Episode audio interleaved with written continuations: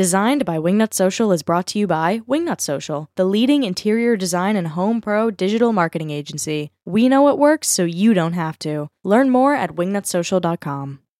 Hey, Darla here, and I have a question for you. What would it mean to your bottom line for your interior design firm if you could sign just one client from your Instagram marketing efforts?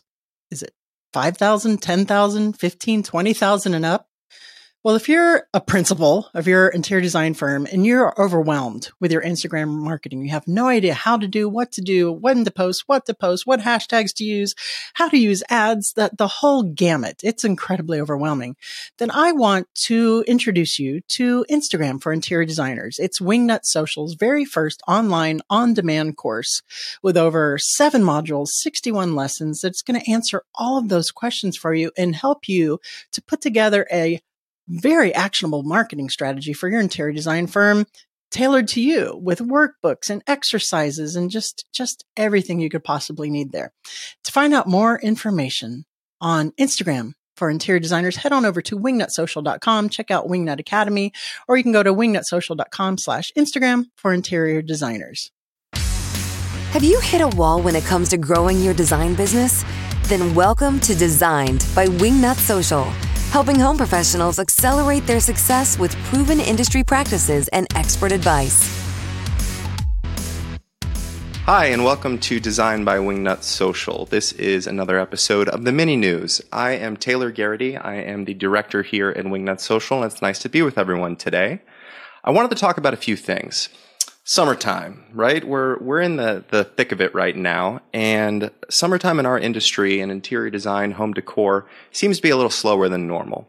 So I have clients ask me all the time, you know, while things are a little bit slow, while the kids are out of school, people are on vacations, enjoying the weather, enjoying their families, is there anything I can do to better my brand and uh, kind of work on my validation points, my social channels, my website, my blogs. Absolutely. Absolutely. This is a great time to take advantage of having a little extra time. And you can do that by doing about four or five different things that we're calling uh, digital housekeeping. So you can do this in the summertime. We recommend that our clients do this once every couple of months, regardless, but summertime is going to be a little bit slower take advantage of it. So the first thing that you can do is on your Instagram, go and update your highlights. Do a little audit of them, just like you would the closet in your home, right? I do something myself where once a year, I turn all of my, my hangers around in the same direction. And then throughout that year, when I wear a shirt, when I pick a shirt off, put it back on, I turn the hanger around. And at the end of the year, I usually donate the clothes that I haven't turned around because I haven't worn them in a whole year. I'm probably not going to wear them again that's a way that, that you should approach with your Instagram highlights. A user has zero attention span these days. So when I'm going on your page, when I'm looking to potentially work with you, I want to see a few things that that you're offering. I want to see what people say about you. So testimonials are a big highlight to have. Um, but you don't need any more than six or seven because me as a user, I'm going to be clicking through and I'm going to be looking um, pretty rapidly. So I want to see testimonials. I want to see what kind of projects you work on and I want to see what relevant projects you are in the process of working on. I don't want to see a project necessarily from 10 years ago.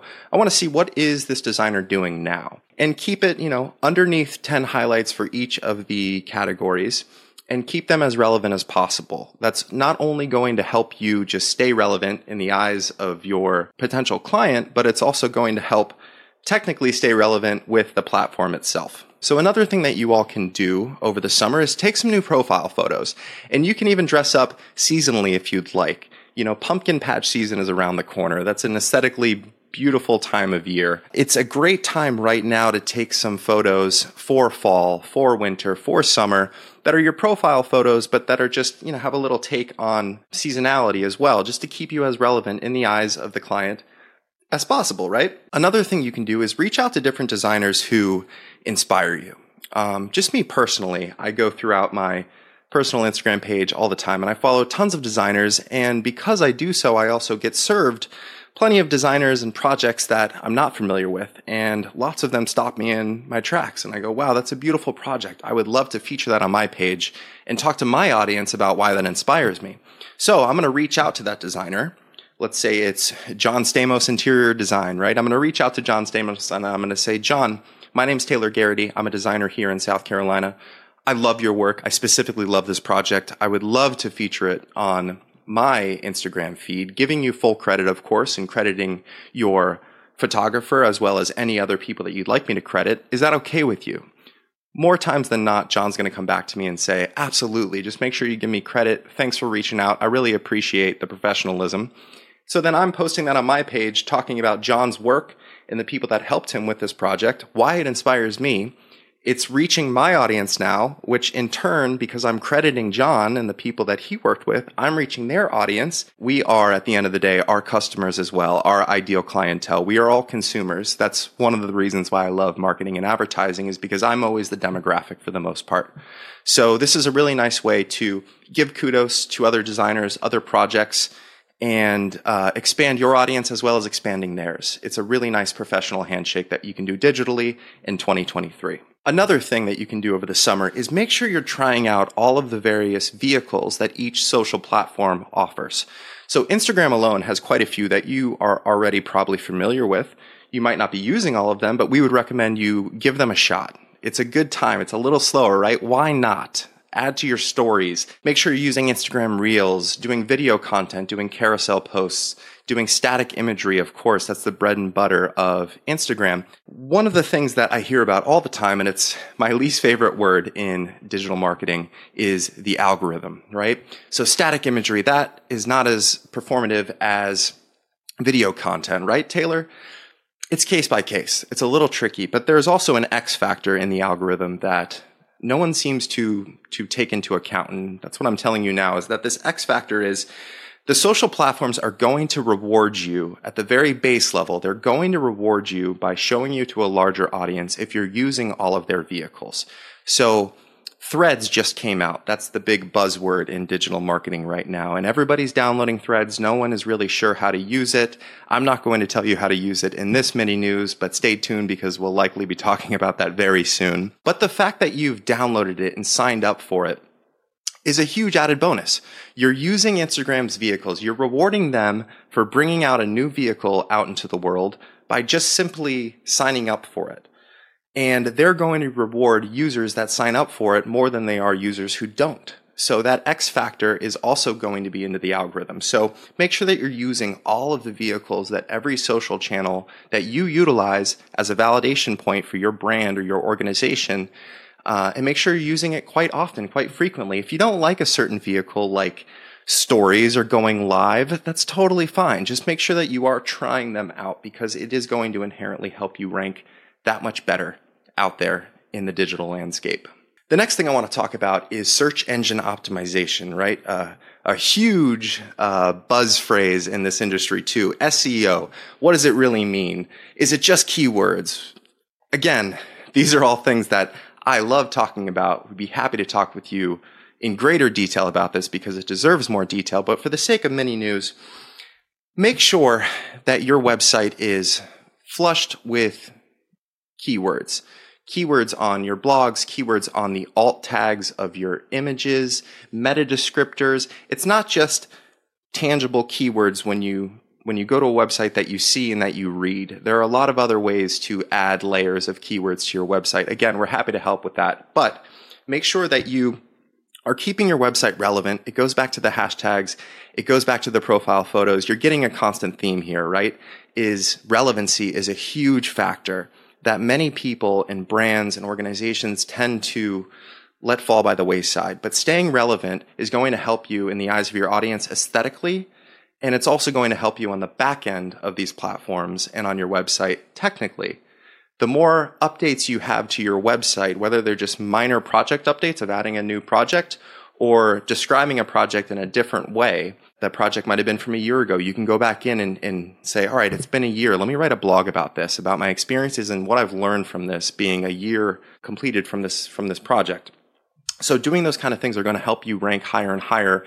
The more keywords you have on your website, the better the chance is of a search engine like Google or YouTube tapping into the commonality, those common languages of what you're speaking in your website, what your website is funneling to the search engines, all for the sake of capturing a user's search behavior when they're looking for an interior designer or a pillow brand in my area to fill up my, my office with, right? You just want to make sure that that language is as cohesive and understandable as possible. And you can do that through constantly updating your website where it makes sense.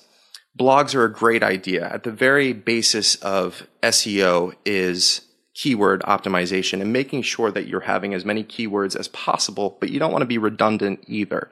So a good way is to, to do what I said with talking about a project in a different light, giving it some time and then, and then re-describing it or writing a blog. Blogs are great. Vlogs are awesome. If you're afraid to be on, in front of the camera like I am right now, um, give it a shot. I'm doing that right now. I'm practicing what I preach. And yes, it is a little nerve wracking, but it's also going to only help you in the long run.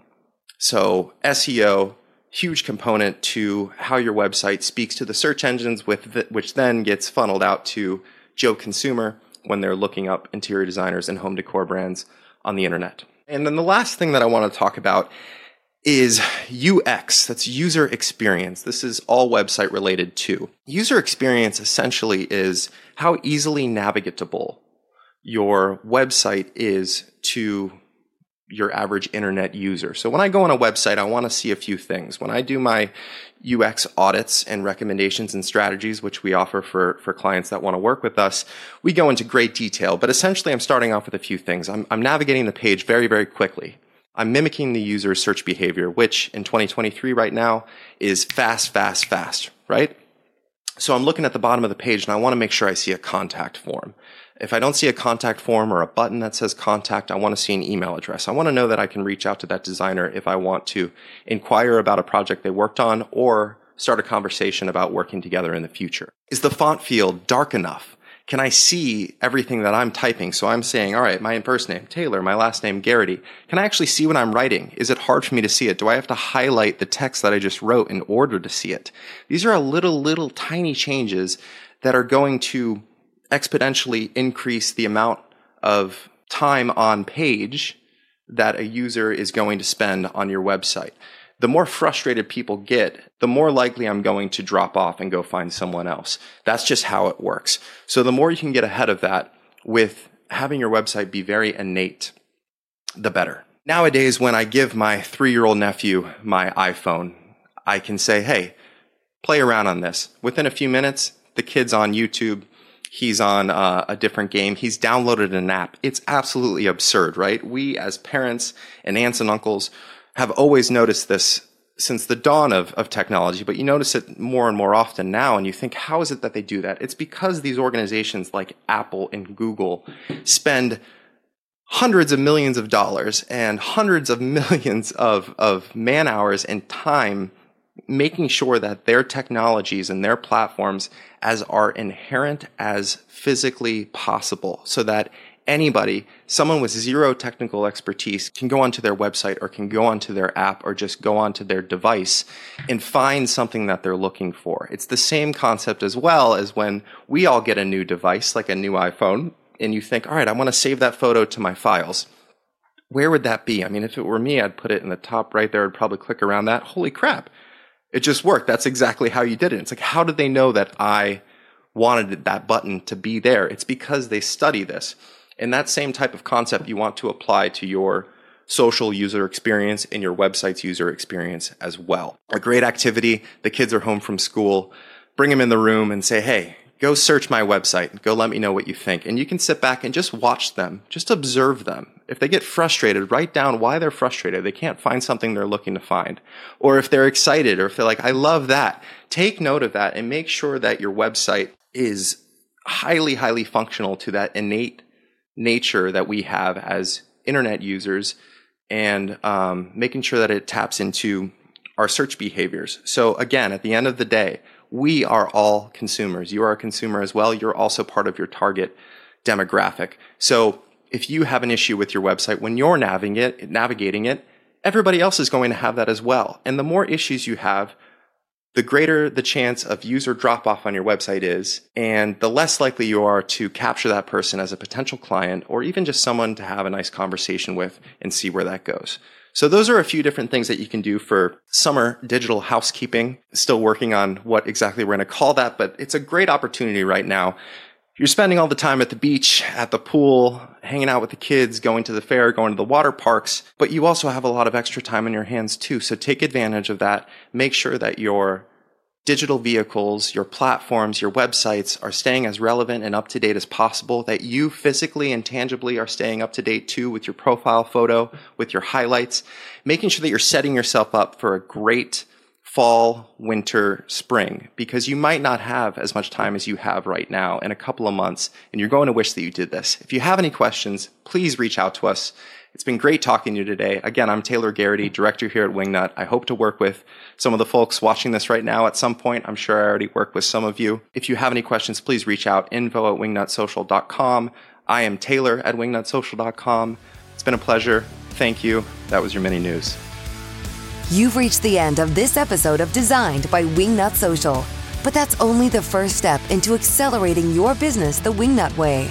Head over to wingnutsocial.com or call us at 786 206 4331 to see how we can help take your business from meh to amazing. We'll see you on the next episode of Designed by Wingnut Social, your digital marketing tightly fastened.